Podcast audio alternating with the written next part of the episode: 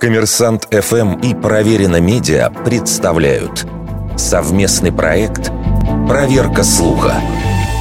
Правда ли, что глаз на долларовых купюрах – это масонский символ? Пирамида со светящимся глазом, также известным как «Око провидения» или «Всевидящее око», расположена на реверсе банкноты достоинством в один американский доллар. Этот дизайн появился в 1935 году, когда на купюру поместили изображение обеих сторон большой печати США. Око украшает одну из них. Согласно официальной версии, этот символ означает силу и развитие американской нации. Однако сторонники теории заговора считают иначе. Якобы таким образом масоны увековечили свой вклад в создание Соединенных Штатов.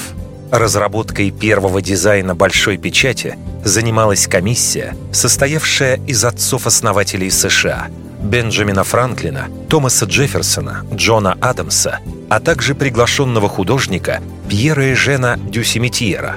Именно французу принадлежит вариант с использованием всевидящего ока.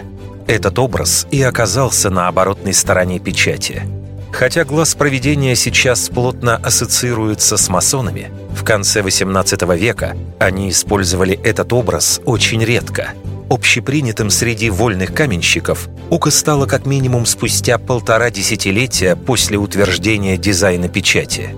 Куда вероятнее, что Дюсимитьер позаимствовал идею у художников, живших несколькими веками ранее – Например, заключенное в пирамиду ока изображено на картине итальянца Панторма, написанной в 1525 году. Символ использовали и в архитектуре. Его можно обнаружить, например, на колонне Святой Троицы в чешском Оломоуце и в Аахенском соборе.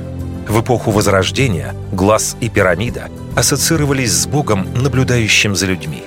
Эту же роль, вероятно, образ сыграл и на эскизах к Большой Печати – Создатель присматривает за молодой американской нацией. Отдельно важно отметить, что современные исследователи не находят доказательств связи Дюсимитьера с масонами. Вольным каменщиком был только Бенджамин Франклин, но как раз его эскизы и не были использованы в окончательном дизайне большой печати. Более того, в конце XVIII века в Штатах царили довольно сильные антимасонские настроения – и маловероятно, что масонский символ в то время мог попасть на один из государственных атрибутов. Вердикт. Большей частью неправда.